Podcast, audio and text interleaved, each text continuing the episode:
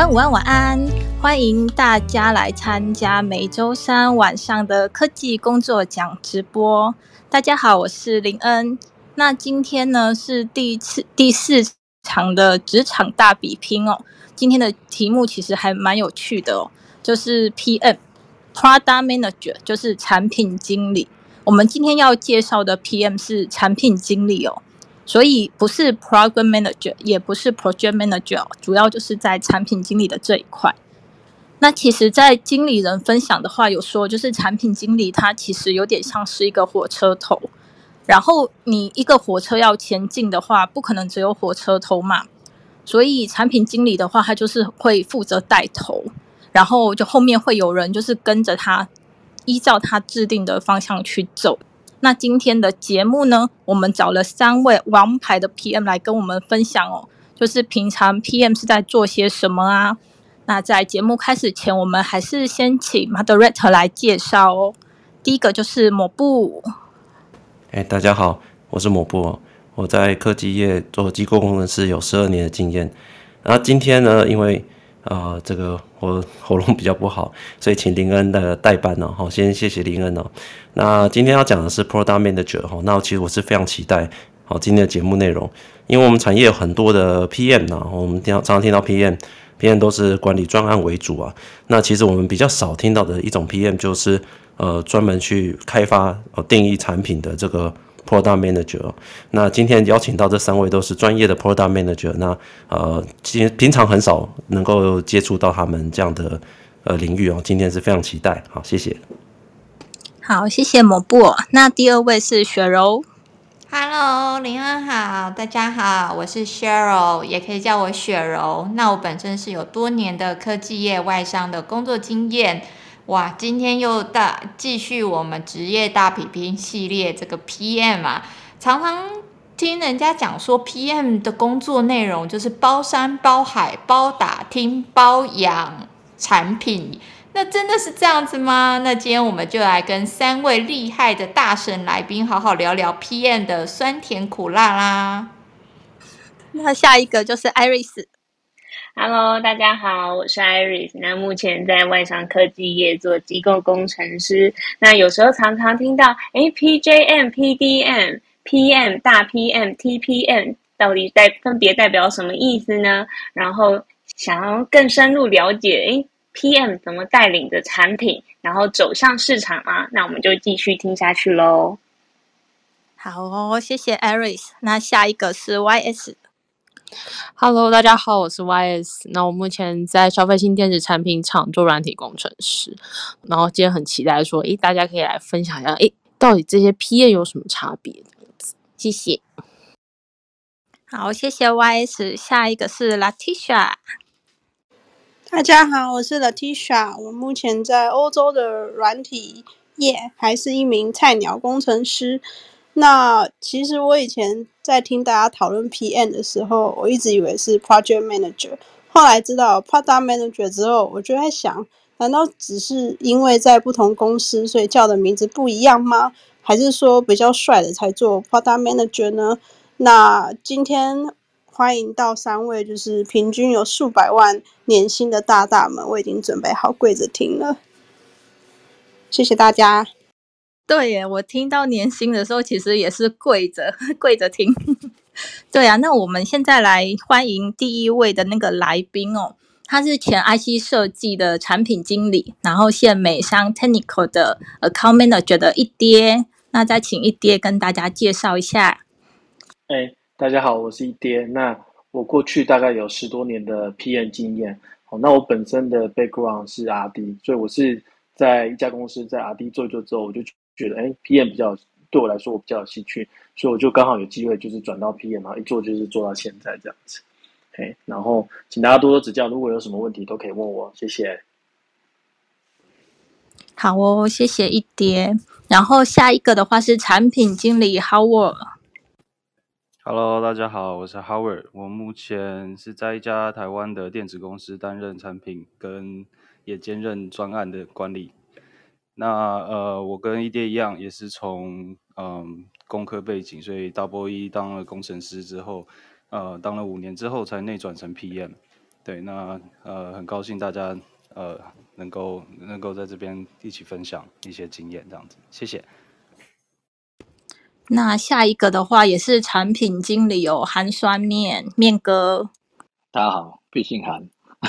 那个啊、呃，大概跟前两位一样啊，其实我也是当过 RD，不过我当了三个月之后，我就决定还是往其他路走。那过去的大概十多年的经验，大概我有带过系统厂，然后转 IoT，然后有带过 Startup。那目前是在一个 Global 的 Branding 做一个产品规划的部分。好，谢谢大家。哎，好哦，今天介绍的好像都有点有点短哦。那我要先问一下，就是呃，大家会知道说产品经理跟专案管理会有什么不一样吗？就是 Product Manager 跟 Project Manager 会有什么不一样吗？那这边先问一下面哥哦，有什么不一样呢？哦，呃，一般的简单的分法就是，呃，Product 就是决定你要做什么样子东西的一个角色，那 Project 就是把这东西做出来。比如说啊，我们今天要盖一个大楼，就是有人要去找地啊，有人决定要盖那里，要盖别墅啊，盖什么的。那 project 就是哎，确定要盖这个建案，盖几层、几栋、几户，确认之后，project 会就是找工程啊、工头啊那些外包，怎么把它全部做出来。所以一个是比较去定义我要做什么样子的东西，那另外一个角色是针对于前面定好的东西，把它实做出来，然后上线。这样简单的方法大概是这样。哎，那如果这样讲的话，比如说我装。哦，我今天是产品经理嘛，那我会面对到的那些部门会有哪一些部门啊？呃，会比较偏向前端一点，但是其实后面的也要，你就要做可能性分析的时候，RD 其实也会碰到。那以以产品经理的角色来说，会你一定会碰到市场端，所以你也会接触到业务，那你会接触到呃 marketing。那当然有可能第一线客服有些有可能会接触但，因为必须要去理解他们的需求，因为你是定定义那些产品、收集客人问题的人嘛。那再来基本上你也可能会接到 RD，因为有时候在做一些规格的时候，你要做可行性分析，然后再是确认规格之后，你要上线之后，刚刚讲的 PJM 就会跟 PDM 一起去合作把这东西做出来。所以原则上在前期你在规划要做什么样东西的时候，嗯，偏前线的单位跟后线其实都会接触到。那因为你在做一个东西是可能这些都是你的 stakeholder 嘛，所以你大部分可能都会，只是在执行面的时候。PJM 大部分就会跟呃 RD 端、工厂端、生产端比较多的关系啦。那以 PDM 来说，其实呃，看你做的东西面向哪一块。那大部分可能会是以市场端呃的部分为主。对，市场端是你们要去调查吗？还是说公司会有这样的资料？因为你在做一个规格的时候，你最简单，你就是要看竞品做什么嘛。对，比如说我今天要做一个新的手机，我总是要看看目前市场上最卖那最顶的那几台是什么样的规格啊？那他们的售价怎样？所以你一开始在看市场是包括做市场分析，然后你会知道啊、你的一些市场区间，然后你可能会对这个产品做一个市场定位，然后之后才会回来规划说好，那以这样的话，我们要用多少价格、多少区间去打多少那样子的受众。所以讲市场都是偏重这一块。你在定规格的时候，某种程度就要对一个市场做一个切分呐、啊。所以是在编这一块的工作。那当然，这个讯息来自于可能来自于 marketing，来自于 sales，或者是来自于产业分析报告，或者是来自于你跟客人那些收集回来一些产业资讯，然后可以帮助你做这些规格的定定。嗯，这样听起来面向真的还蛮广的。那那这样寒酸面这边可以分享一下，比如说你工作每一天的工作内容会是着重在哪边呢？呃，每一天内容大概是这样，一开始。如果一天去公司第一件事情，先看没有没有陨石掉下来啊，就是很多老板啊，或者是一些客户，陨石是怎样？陨石管理法的陨石是不是？对，就是 P N 群的陨石式开发法。这是什么流星吗？比较大颗的流星，不能许愿，那会 K 到你那一种。就是老板昨天听到一个谁谁说，哎、欸，这东西我们能不能做？那你可能。当下你说不能做，那你不能马上跟他说不能做，你还要收集相关资料。跟他说，因为这个东西经过我们的的分析判断，它可能会影响到我们什么什么什么。那这样做下来，可能对对于这一块我们没有太多的竞争优势。那因此，我们建议这个东西，我们可能在呃第三季、第四季或者明年这个时候再进行规划，类似这种东西。可是因为这件事情下来，就会 impact 到你的原本的工作事项，通称为陨石。那那如果真的挡不住要插进来的话，那就也只能。再把其他东西排开，就是会有一点干扰自己的东西啦，所以 大概是这样子的方式。哇，那感觉 PM 这个说话的技巧要很好哎，要呃又不能得罪老板，但是同时又要拒绝老板，或者 委婉的跟老板说，对，对，目前暂时不排除这个可能性之类的。而且我觉得很辛苦，是他常常会夹在就是客户跟就是。嗯，可能跟就是工程师、工程师之间，就工程师都说你们都站在客户那边，这样，然后客户说我们都花钱了，为什么没办法这样？花钱花钱的是老大之类，拍桌真的耶！我在工程师视角，不会不会发现，其实你们已经被客户插得很痛了，还要忍着痛来安抚我们，所以眼睛要闭着忍一下，牙一咬。可是之前 之前节目聊起来，感觉 PM 也常被工程师 complain，就是说啊，都真的怎么怎么会开这一种规格跟要求，还是怎么样？会会有这样子听到这样的抱怨吗？很算面啊，我觉得这某种程度就是大家没有在同一条线上啊。就是呃，当当然有时候阿弟会反映，如果你只开着奇怪的东西，怎么客人要你就买单？但是有时候我们把故事前后贯通讲清楚，其实大家都能接受。比如说，好，这个东西，因为客人他如果愿意做，他可以帮我们带来今年百分之五的业绩。嗯，那你突然就听懂了。举例是这样，所以有时候大家把故事讲清楚，讲故事讲清楚一点，说，哎，这个东西做下去，哦，可以帮我们提升市占率百分之二十。就是你给他一个说，哎，这东西其实不是讲当中这么无趣，就是改一个东西，其实它是有意义的。然后大家在同一个培训，当然不能胡乱，就是这件事情，就是把现况讲出来。然后把命令难处跟我们，哎，我们决定这样做原因是这样。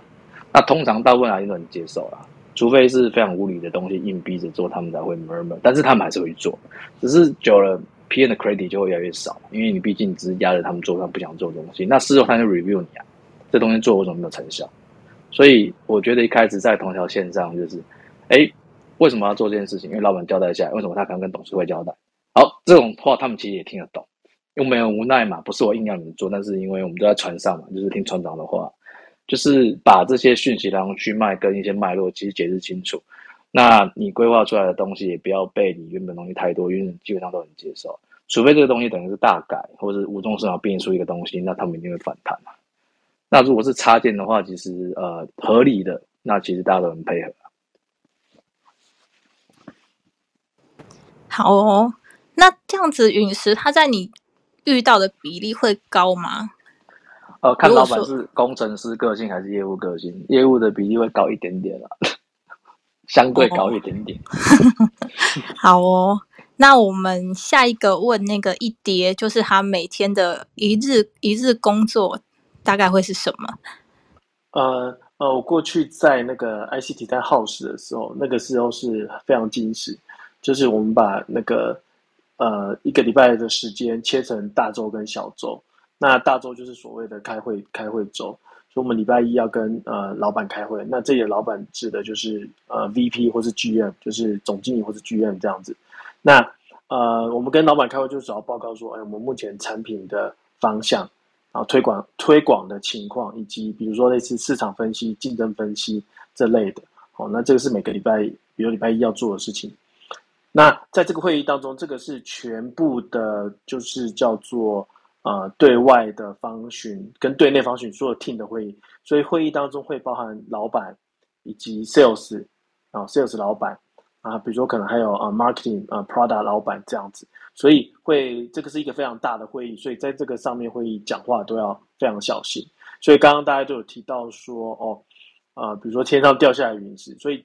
每个礼拜一都是我们最紧张的时候，因为你会不晓得说，哎，周日有什么突然发发生的新闻。好了，所以老板看到新闻，他就会来问我们说，哎，这是怎么一回事？那我们就如果回答不出来，会当场会被定在那边，会变成这个样子。好，那这是周一的部分。那周二的部分就是要跟主要就是在内部的呃 BU 内部的会议啊，就是根据礼拜一一些老板的指示，然后在礼拜二的时候，我们 BU 内部要讨论说，哦，怎么应应这些呃指示这样子。那周三就是。嗯，周一、周二开完的会，就是周三、周四要 follow up 这样子。哦，那周五的部分就是要开始准备下周，可能我们叫小周，小周通常就是会去拜访客户，去外面收集声音，哦，收集客户的声音。那呃，收集客户的声音就是我们叫做呃 outside in，就是从外面进来的声音，我们才知道说啊、呃，目前市场上的状况是怎么样，客户的回馈是什么，那我们的产品有没有需要改进的地方这些的。所以我们的之前的生活就是还蛮精实的，就是一个月就分大周、小周、大周、小周这样一直的交替这样子。对，这样其实好像蛮有规律的诶。那那这样子的一个周期大概是多久啊？就一直持续下去。哦，就是有双，感觉每双周就是一个 cadence。可是你们产品如果规划出去之后，你们还要一直这样子吗？还是说其实你要不停的生产品的定义出来？呃，一一直都需要，因为产品规划好之后，那可能这时候可能会比较偏向推广情况。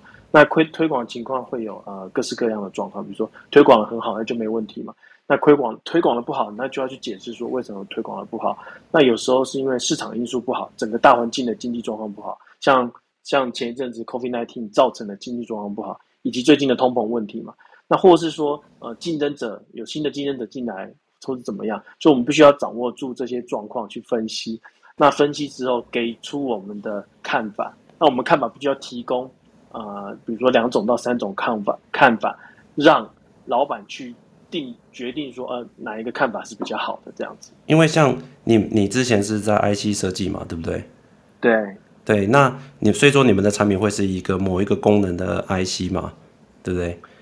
那它推出之后，它不就是下面的人就开始好把它设计出来，然后呃去进进行开发嘛？那在这一段期间呢，你们也要跟着这个产品走吗？还是其实你们就一直在规划接下来的产品呢？呃，我们的产品经理比较偏是以一颗 IC 来说的部分，嗯哼哼，对，所以我们是呃规划一颗 IC 的 hardware 的呃规格以及 software 的 feature 的大方向的部分。那你你你提的很好，就是当然会有一些比较小细节，会有后面的人会去 follow up 这些小细节。对，但是像这个，因为它开发会有一段时间嘛，你们要跟着它一直往后走吗？还是说，其实你定义清楚之后，下面人就帮你做了，然后你继续就下一个案子这样？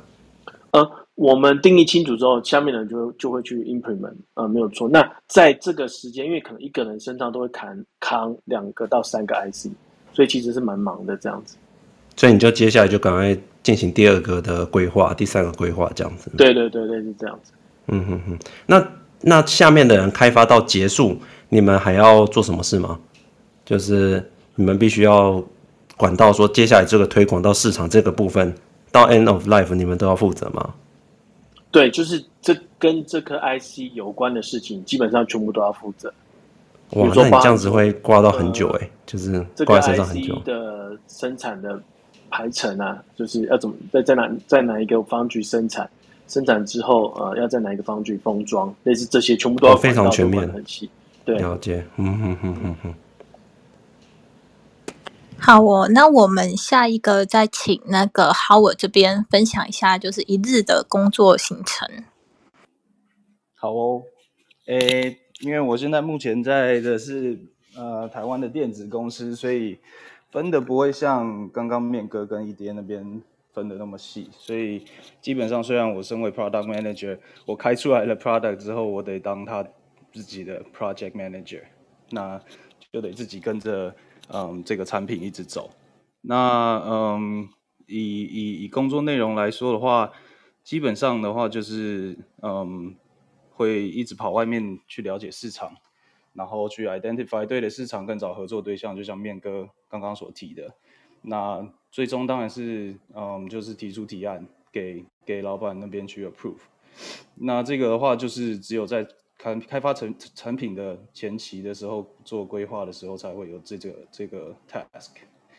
那除此之外，比较嗯，平常平常都会碰到的，就会是嗯，负责过滤国外回来的 RFQ、RFP，然后就是跟客人沟通，然后跟自家的 RD、BD 还有 Sales 做做接洽这样子。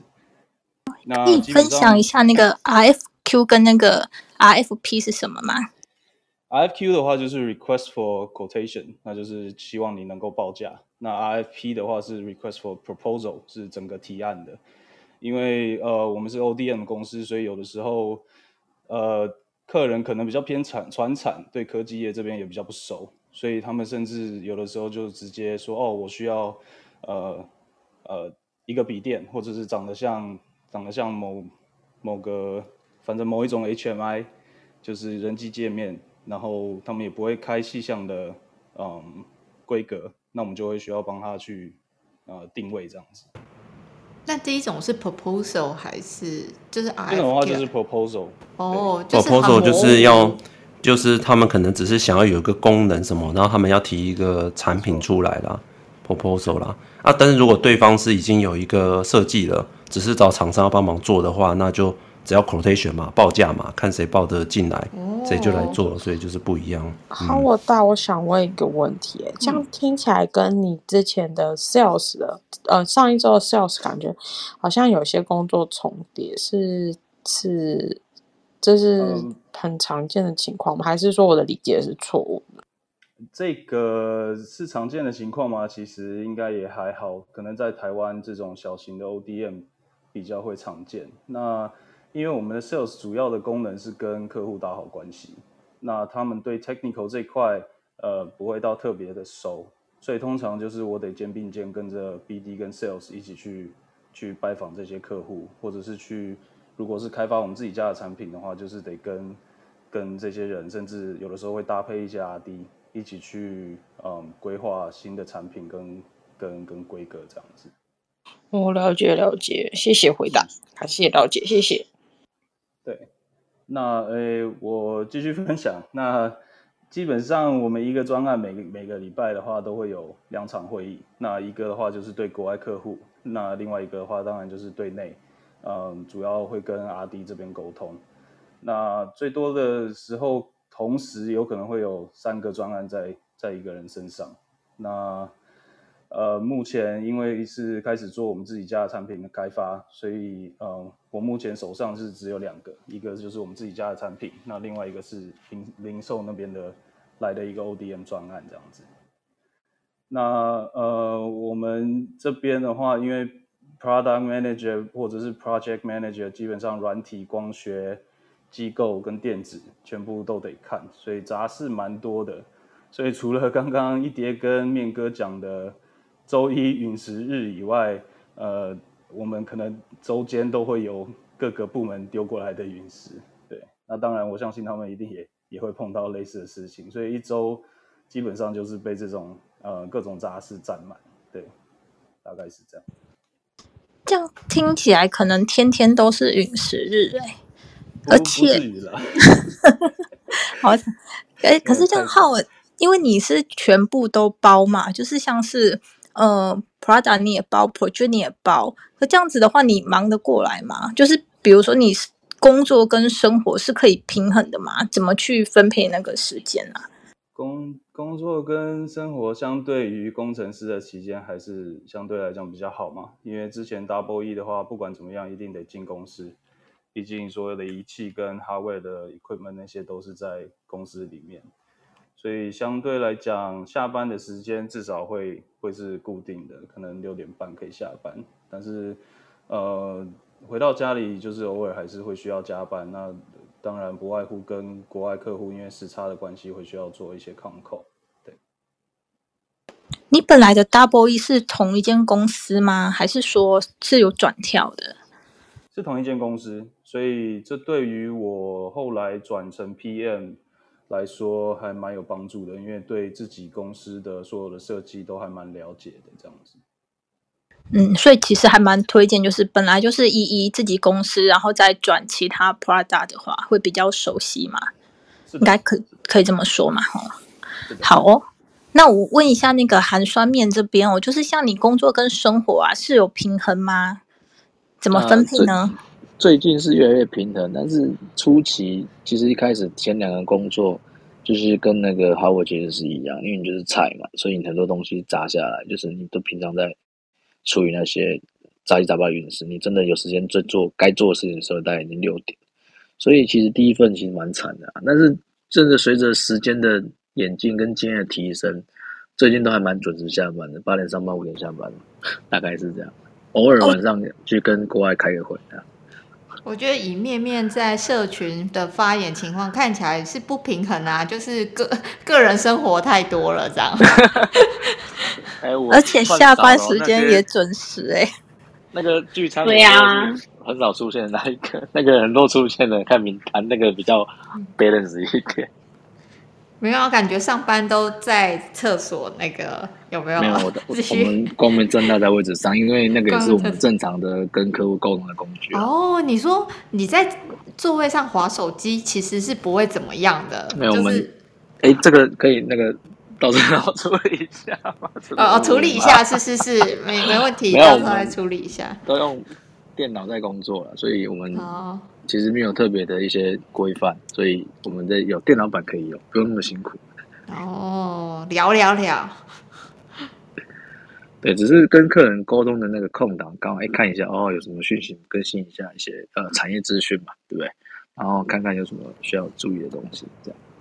哇，那感觉 PM 也常常需要吸收新知哎，就是了解整个产业风向啊。嗯对，看看现在科技在吹什么风啊，然后那些东西我们可以放到我们下一代这个里面啊之类的。了解了解、哦，看起来在玩，其实在工作；看起来在工作，哎，工作玩很大。Work hard, play hard，这样。嗯，他们有点不敢接话了。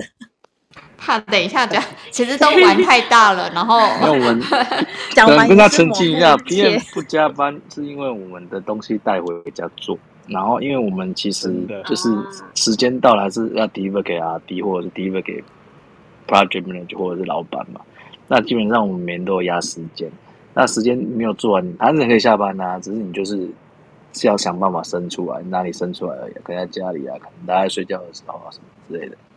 对，所以在时间控管上，其实是要自己把握那个时间的。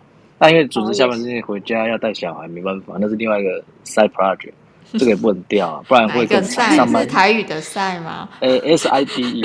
所以人生有很多的 project 要 run 嘛，工作那段时间 run 完，side project 不能掉啊。那 side project hold 好之后，你还是要回来工作上的事情把它做好。所以就是自己时间管理的部分要做好一点，也是需要变成时间管理大师。那听起来 PM 的工作形态感觉还蛮弹性的吼，就是一样是看 performance 啊，坦白说就是看 performance，这个产品的绩效好不好，就是你的，就是你的绩效，对啊。对。那如果你很有经验，一天花一个小时，然后产品可以大卖，人家也不会说你怎么样啊。所以 performance 就是看这个产品最后卖的怎么样吗？这是你们的 KPI 吗？呃，看看公司，但大大大部分老板或者是上层在看，因为看你这个东西做出来的效果好不好？嗯哼，这是很直接，跟业务东西卖的好不好是一样的啊。即使你说哦卖不好，你有千百个理由，但是数字就会说话。嗯，对啊，会不会叫好，但是卖不好？那就是 review 啊。哦，对，了解了解。好哦，那我们问一下一爹这边哦，就是生活跟工作是不是有平衡？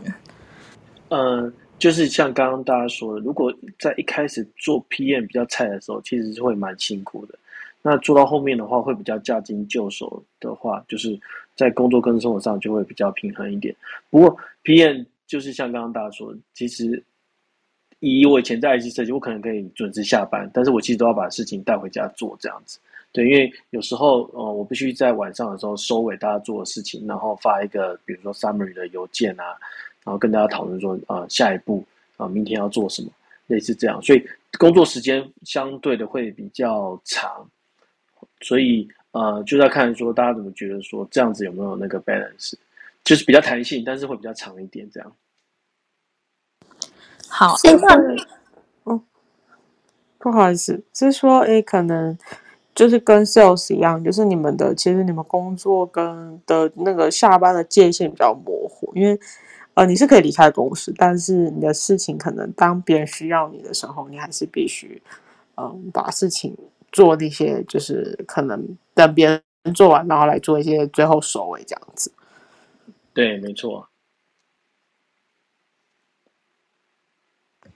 那我想问一下，因为你刚有说就是呃像。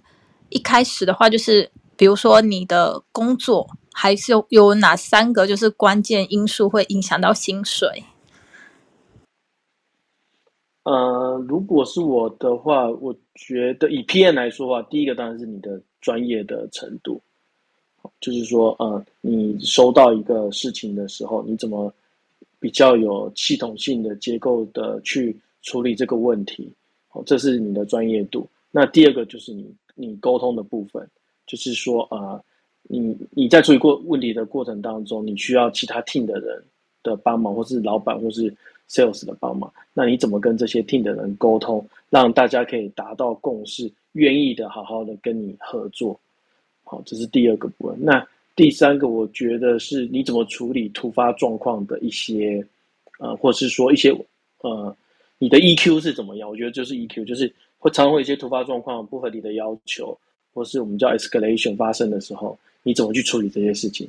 那这三个的话，会决定说你的 performance、你的绩效以及老板怎么看你的表现，这样子。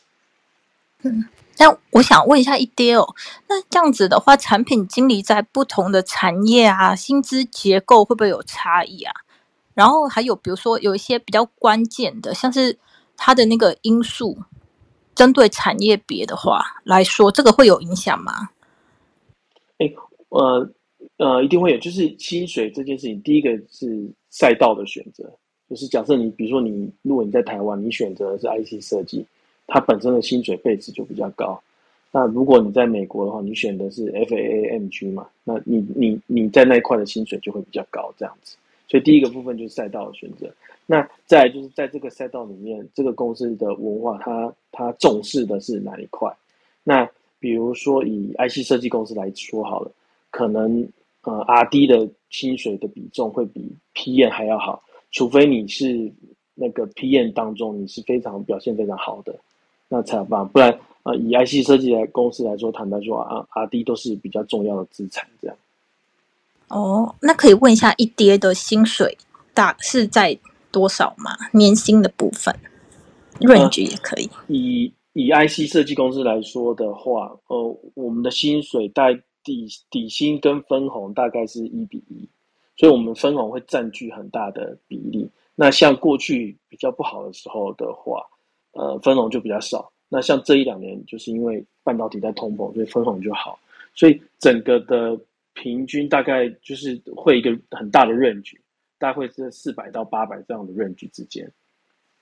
哇，那差哇！哎，这个大概是哇，哎，一一爹可以请教，这样大概是几年？比如说十年工作经验，大概薪水会落在哪一个区间吗？呃，如果是十年工作经验的话，要看你的职职等。那如果是比如说资资深工程师好了，我觉得应该是在三百到五百之间。十年的话，就以以最好的最好的这一年来说哈，今年来说哈。那如果是叫做再更上去一层，你可能是叫副理或是啊、呃、或是 staff engineer 这样子的话，就会有到四百到八百这边。哎，但是在 Product Manager，呃，Product Manager 这一个领域的话，会有比较资浅的吗？还是其实都可能到资深工程师以上啊？呃，会有资，呃，大部分都是资深工程师以上，比较少之前的。哦。所以说，其实可能都十年以上经验，然后也可能薪水都会比较高一点，是吗？对对对，没错。那跟你带的产品会有关系吗？呃，比如说我今天这几呃这两年刚好带到几个。超爆红的产品，那你们的分红会跟这个有有有影响吗？呃，会有影响，因为你带到比较好的产品，就是代表说你的 performance 比较好，你扛的业绩啊这些都比较好，所以相对的，你的表现会被老板看到，那你的那你考绩就会好嘛，那考绩会跟分红有关，这样子。哦，所以 product manager design 的那些 product，如果这个产品卖得好的话，你们也会就对考绩是有联动的关系，是不是？对对对对对，是的，嗯，好哦，那我们问一下浩尔这边哦，就是你觉得三个影响那个薪水的因素？哦，我因为呃，我这边的话跟跟跟一爹有点像，那那基本上三个因素的话，第一个就是跟一爹刚刚讲的一样，就是能力的部分。那这块不 PM 基本上就是你的专业度、技术能力能不能跟客户或者是跟 RD 沟通，那相对的你也适时的会需要去挡一些嗯不必要或者是比较特比较没办法执行的一些呃需求这样子。那这块的话会会会造成你的薪水上的一些嗯不同。那当然最最终回到最现实的方面的话，还是你的这个产品能够带进来的营业额到底是多少？对啊，那第三个的话就是有一些可能比较不是直接营业额能够影响的，就是呃，如果你是想要踏进一个新的市场的话。就会有一些关键的 KPI，像是市占率的成长，或者是甚至成功的进入一个新的市场，或者是也有可能是跟某一些关键的企业能够达成合作的关系，这样子。对，大概是这三三个部分。好，那我想问一下，比如说进你们行业的话，就是年资啊跟薪水的区间大概是多少啊？就像你现在举个例子。我我们的话变成 PM 了之后，如果你有 technical 的背景的话，可能会落在一百五上下，可能一百一百一百出一直到一百五左右，对，大概是这样的区间。跟一爹刚刚那个是 跪着听的，所以 IC 设计的 PM 他们的产品的那个产值真的是高很多哦，真的跟一般那没办法比。一般消费型，或者是像你们算是系统的嘛，对？做这个产品的，这个就还是有差别哈，有个落差在，差差异蛮大的，差蛮大的，好几倍。对，一跌这真应该是天花板吧？真的位置。哎，我这边有个疑问呢，就是像刚某部提到说，像 Product Manager 可能是要有一定的背景经验，或是年资。才会去做的职位。那我刚刚听三位就是分别是从 RD 或是 EE 去转做 Product Manager 的，请问就是这是必要的吗？就是你最好有一点科技背景，或者是其实有些 Product Manager 是从 Project Manager 做上来的呢？还是够正就好？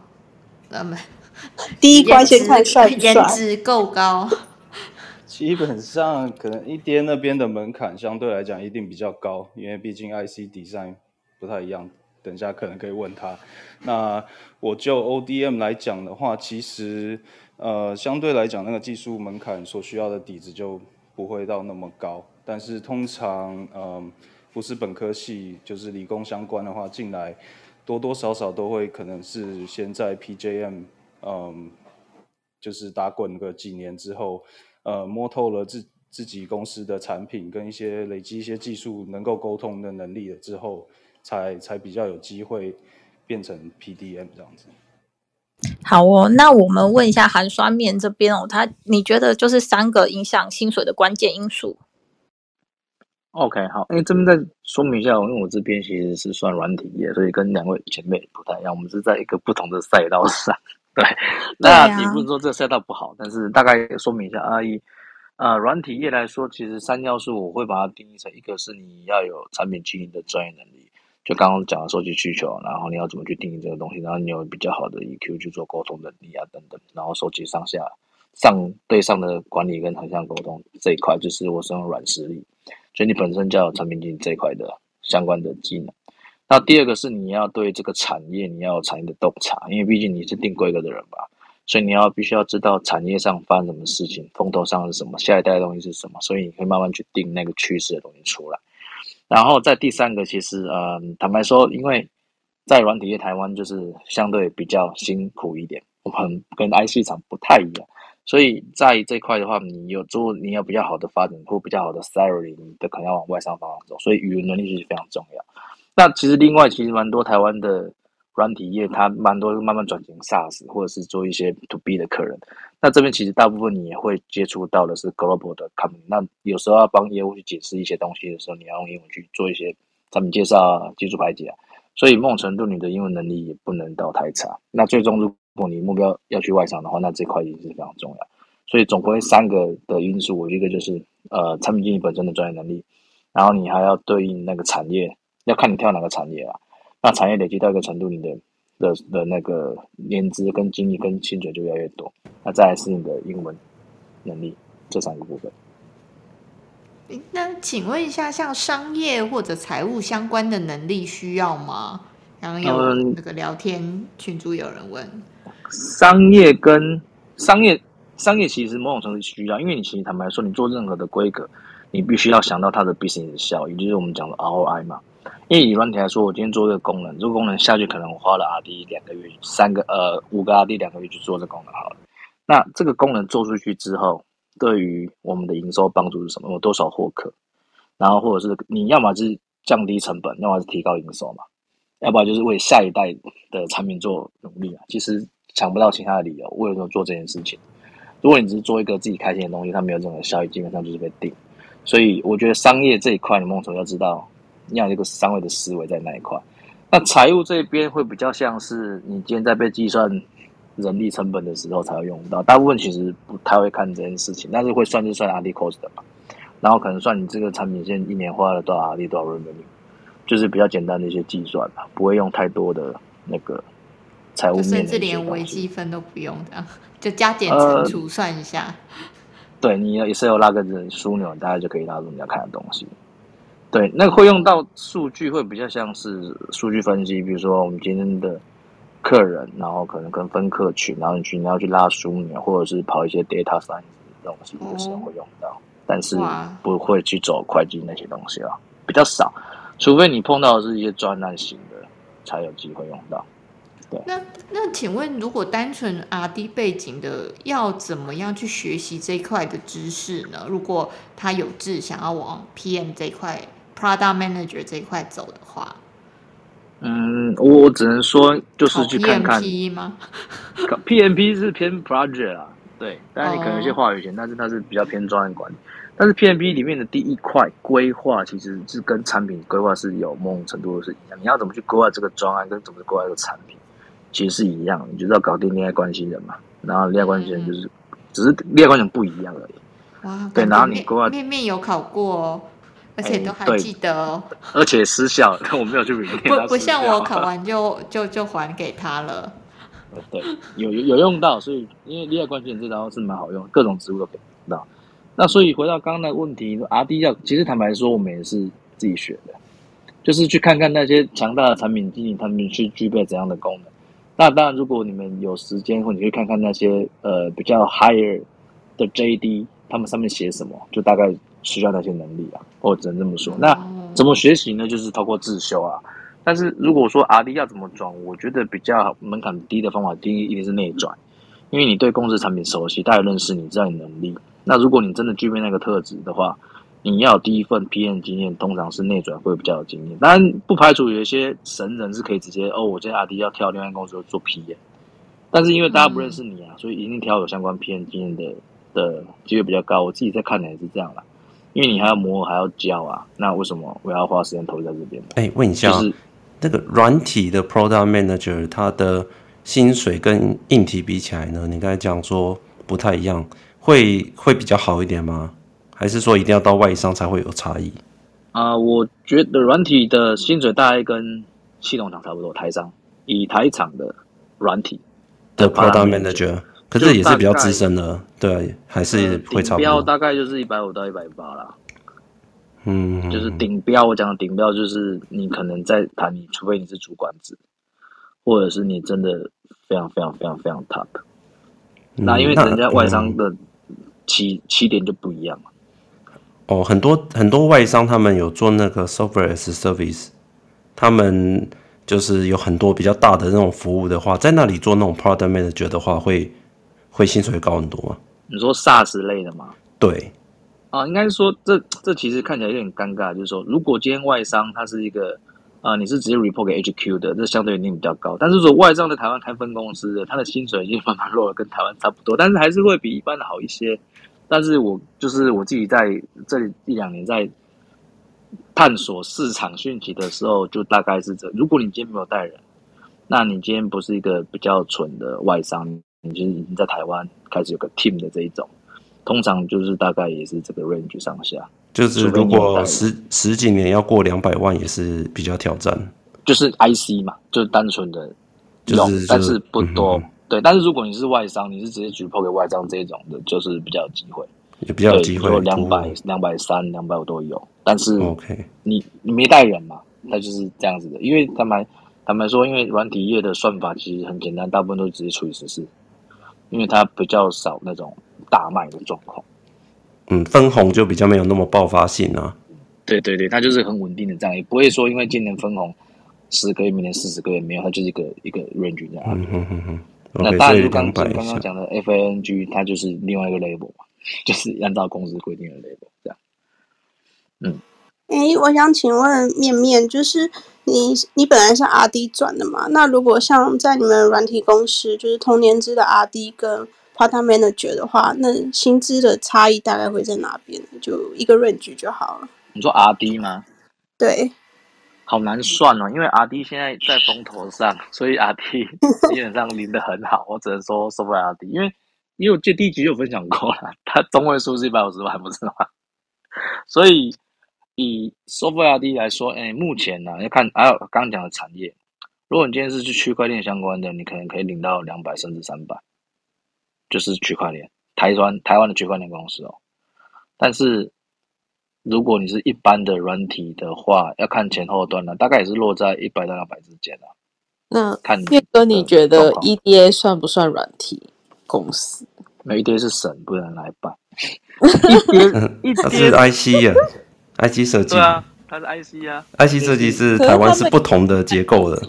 我们是平行世界，我们是凡人。就是我会问这个问题，就是因为我知道刚有听，就是韩先生跟一爹都是阿迪转过来的，那我就有点好奇，因为我本身身为阿迪就想要请问你们，就是是除了个人因素考量之外，转职 Product Manager 应该是有一些吸引力在的嘛，才会吸引你们转职。那像面面的话，那你觉得 Product Manager 对你来说比阿迪好的吸引力是什么？啊，我可能不太一样，我再说明一下。我因为我当初大学毕业第一件份就去外商当阿弟他觉得哦，原来这么简单就可以当软体工程师啊，没有没有要赞的意思。那个时候我很认真写 code，但只是其实坦白说阿弟没有做很久，大概做三个月，我就决定这辈子再也不想写扣因为我觉得是跟个性有关呐。因为我不是很喜欢面对台电脑，然后他告诉你说。这个不能过，Warning，Compile 不过，然后你可能花了一个小时、两个小时，发现原来逗你没逗好，就是一种很冷冰冰的处理方式。我比较喜欢跟人接触，那个时候是先做这份工作，发现我可能不适合做 RD，我才回来找说我适合做什么样子的工作。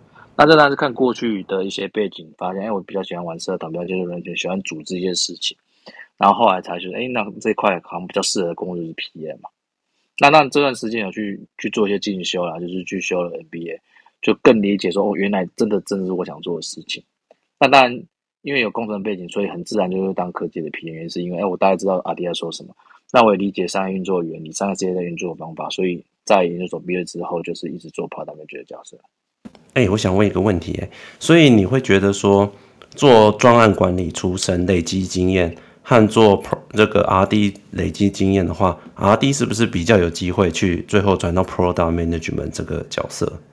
嗯，不一定，真的不一定。但是 RD 我必须要说，RD 转过来，他会有一个很大的 mindset 要调整，就是他原本只是一个听命把东西做出来的人，变成反过来他要去主导要做什么事情，做什么事情？嗯哼哼。对对，你一个是告诉你说我要生这个功能，你把这个东西长出来；一个一个是反过来说，我。我要做哪些事情？所以在转的时候，通常 RD 第一步会先转 project，再转 product。当然也有 RD 直接转 product 看公司，但是通常应该会先从呃执行者角色，然后转变到 negotiator 角色，才转变到 plan 的角色。大部分会是比较软体比较偏向这样子啊。嗯哼哼哼哼。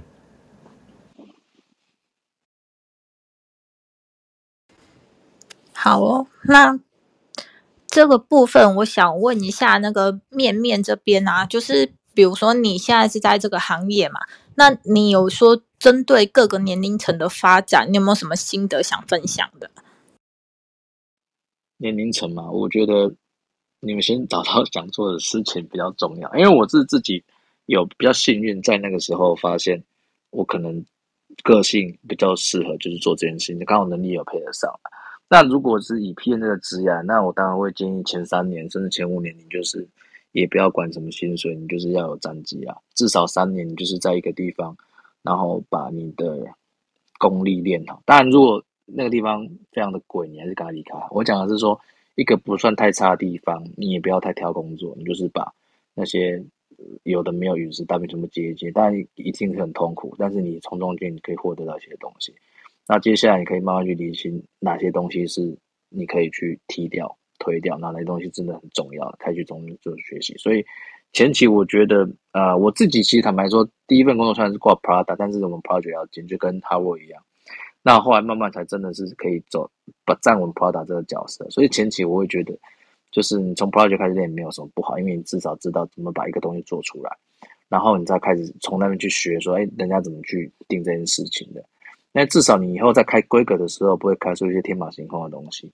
那面对一些技术单位的反弹，你也可以用你过去的经验说明，他说为什么不选？因为这样子呢，就是你可以比较用论述的方式，或者是比较脉络的方式去跟人家跟技术单位沟通嘛。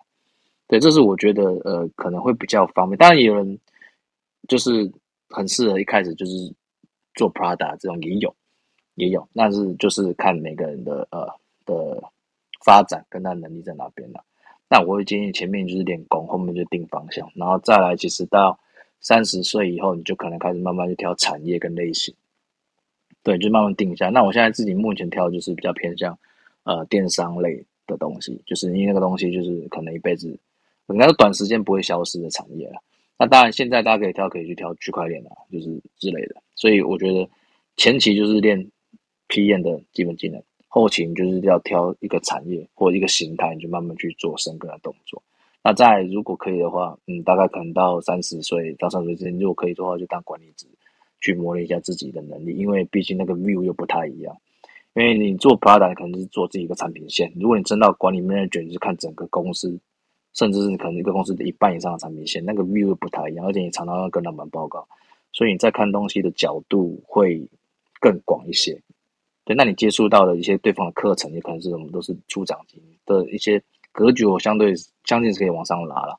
那如果有机会，当然是可以挑战一下自己，但是前提就是你自己的功要练好，不然你很容易就被下面的人问倒，或者是横向单位或上面的单位直接把你击坠。